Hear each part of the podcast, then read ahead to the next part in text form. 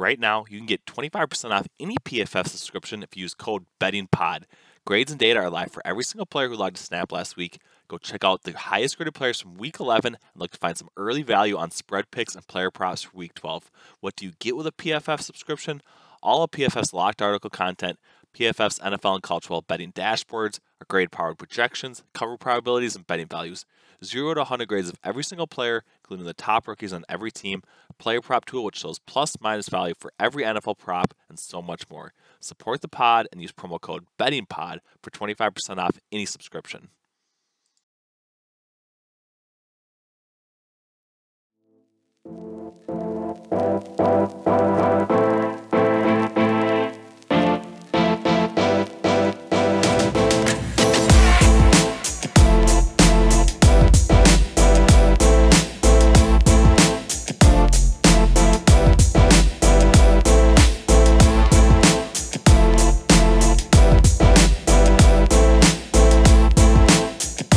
Welcome in. It is College Football Saturday, Week 13, post Thanksgiving, and I can guarantee you that we are going to have a number of better games than we saw on Thanksgiving. So make sure you know you tune in to everything that PFF.com has available. Anthony Treash once again joining me to give out the best bets for this College Football Saturday. And Tresh, how was your Thanksgiving. I know the football necessarily wasn't up to par, but you know, was the food good at least, or how were things uh, breaking for you on Thursday? Oh yeah, I mean, I have no complaints about how Thanksgiving went. I ate way too much pecan pie, um, which I knew going into it.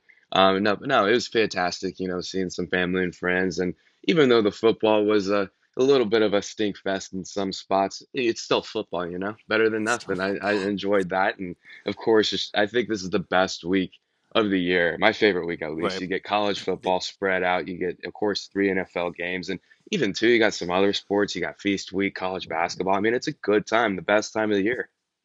Yeah, and of course you also have Canadian Football League playoffs. I'd be remiss if I didn't say that for Eric Eager. I know he always wants to talk Canadian Football League, so I had to squeak that one in there as well. But like you said, a number of great matchups. Our bets basically went, you know, 500 again. Um, I my targets are all the Group Five right now. That's the spot where I seem to be winning uh, the majority of my bets. UAB Old Dominion came through for us, but another 500 weeks. We are going to and you said it earlier before we were on the air that you have a number of best bets coming up here. But first, let's talk about uh, maybe the marquee matchups. And I think we got to start in the Big Ten Ohio State at Michigan. Uh, Ohio State basically getting all the love in the spread market. Uh, pretty low total as well. Uh, actually, pretty high total, 64 and a half points for the total. Eight point spread for Ohio State. Uh, Green Line shows a little bit of value on both the spread and total, but I'm curious your thoughts, Treash, on uh, how you kind of see this matchup playing out. Yeah, I, I actually agree with Greenline, and um, you know I like Michigan here, um, just because you look at Ohio State, and I I know I think the big thing a lot of people I've been seeing the trend is Ohio State just, you know, beat the brakes off Michigan State. Michigan State beat Michigan. So this is going to be a slider too. And Right. I'm not sure that's going to be the case. I mean, the, the, the games, the way they're played are very different, and you know the matchups are different. Um, you know, Ohio State. It wasn't even that too long ago that they had their two least efficient performances from an offensive output perspective. Um, the 2021 season back in weeks nine and 10 against Penn State and Nebraska, and that one against Nebraska really stood out to me. Um, you know, CJ Stroud, the quarterback for Ohio State, he's he's been good for them and he's done exactly what he's been asked to do for Ohio State, but it's really not a lot. I mean, it's very simplistic for him, um, and they're making it very easy um, for him overall. And as soon as everything kind of the game plan starts to crumble a little bit, we start to see CJ Stroud start to crumble a lot. Um, and we go back to that Nebraska game. That's what happened because he was under pressure for 16 dropbacks when there was no blitz. Right, they had an extra man in coverage, got four front four, got after the quarterback 16 times on those plays. CJ Stroud had a 46.0 passing grade. You look at Michigan, that front four is the best in college football, not in my opinion. They actually have the highest pass rush grade, highest pressure rate without the need of a blitz in the Power Five. Um, and, and I think that they're going to have, even though that Ohio State offensive line is very good, and really that Nebraska game was the only slip up this year. I think this front four, I would take them against that offensive line. And I think that they're going to have success in getting pressure on CJ Stroud. And I think that's where we're going to see some mistakes made. And I think that's going to be able at least eight points. I think Michigan should be able to cover the number. At the end of the day, if I wouldn't be surprised at any outcome, but I do think that there is value here on Michigan. You know, given the type of team that they are, um, it, that they both are really. Right, definitely. Yeah, definitely. I mean, I I think Michigan should be able to keep it within a touchdown differential. I also expect Michigan to probably uh, try to limit the amount of possessions that uh, the Ohio State offense even has. So I do really like uh, under 64.5 for the total as well. It would be a spot that I would be maybe looking at parlaying uh, Michigan uh, on the spread and the under. I do think that's probably a decent play because I think if that game, you know, extends out a lot of high scoring games, that's not going to favor or lean in the Michigan direction. So if it's low scoring, if they're able to kind of contain CJ Stroud at least, or you know maybe limit the amount of possessions that Ohio State has, I think they're definitely going to be uh, keeping this one well within a touchdown. So I like that quite a bit. We are on the same page with the first one. Let's move on then to the SEC. We got Alabama traveling to Auburn Alabama, 20 and a half point favorites, 57 point total. Uh, that is a pretty wide spread to be covering with this short of a total. So I'm wondering how you kind of see uh, this one breaking out. Do you think, you know, Bryce Young is going to be uh, pretty successful against this Auburn defense, or uh, could Auburn potentially cover uh, the three touchdown differential? Yeah, I mean, I can't believe I'm saying this, but if Bo Nix was healthy and starting for Auburn, I'd be taking Auburn, but he's not. He's injured, and it's just mostly because I think that Bo Nix is such a wild ride that I think that he has a higher Right. likelihood of, you know, doing some freak things to get that number. Um, but uh, you know, here with TJ Finley, I'm not confident in Auburn. I actually got a little bit of Alabama when they were minus 19 and a half. Um, you know, you look at TJ Finley, what he did last week, um, and TJ Finley was a transfer from LSU this past year um, still an underclassman. Last week against South Carolina, first start, 28% success rate throwing the ball, um, minus 0.26 EPA per pass play. Those are really, really bad marks. Um, and I think against Alabama, while that defense has been a little bit inconsistent, they've given up some big, big plays every here, you know, every now and again. I, I don't think that that's going to be the case here. Um, you know, with TJ Finley and Auburn, you know, especially with that receiving room, it's not the best, one of the bottom tier ones in the SEC, very young and inexperienced. Um, and TJ Finley, I think he's probably going to have an issue with Will Anderson Jr. on the edge. Um, you know, he's the leader in uh, leader in the FBS and pressure generated through Week 12. And, you know, even too, Alabama's still 11th in PFF's defensive power ranking. So I, Right. I I think Alabama should be the side favorite. Um, you know, leaning towards here, um, even at 20 and a half. Yeah, definitely. So Greenline doesn't have a play on this game whatsoever, but I do agree with you. I do think it's really difficult to uh, be at all excited about backing Auburn in that scenario. You can maybe play uh, Alabama. This spread might move out to 21 by the time kickoff happens, but uh, it's a spot that I am not getting involved in, unfortunately. So we will see. There are a number of other betting opportunities that we will get into later. So maybe this is a spot that you can avoid. But let's move out to the Pac 12. We got Oregon State, Oregon. Uh, Oregon's looking like seven point favorites right now, uh, 60 and a half point total. Green Line does have a preference on the spread, no play on the total, but uh, how do you how do you expect this one to play? Is Yeah, I got the dog and the under in this one. I had Oregon State plus under? seven, under six. I got them at 61 and a half. Um, and I think this could be a pretty big letdown spot for Oregon after just getting blown out by Utah in week 12, which we had. Um, you know, you look at Oregon State, and I think they've flown under the radar for the most of the 2021 season. Um, you know, they sit here seven and four, or and they're one of the best teams in the Pac-12, honestly. I mean, you look what they've Right. done offensively.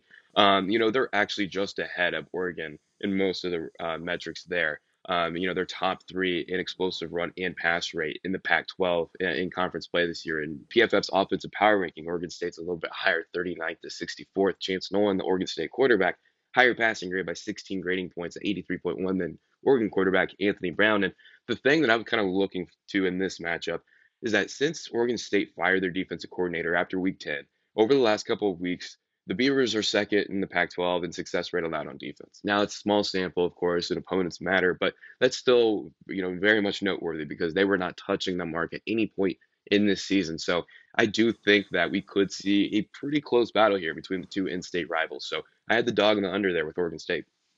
Yeah, definitely. I'm on the dog as well. I do agree with you. Oregon State's definitely the correct play.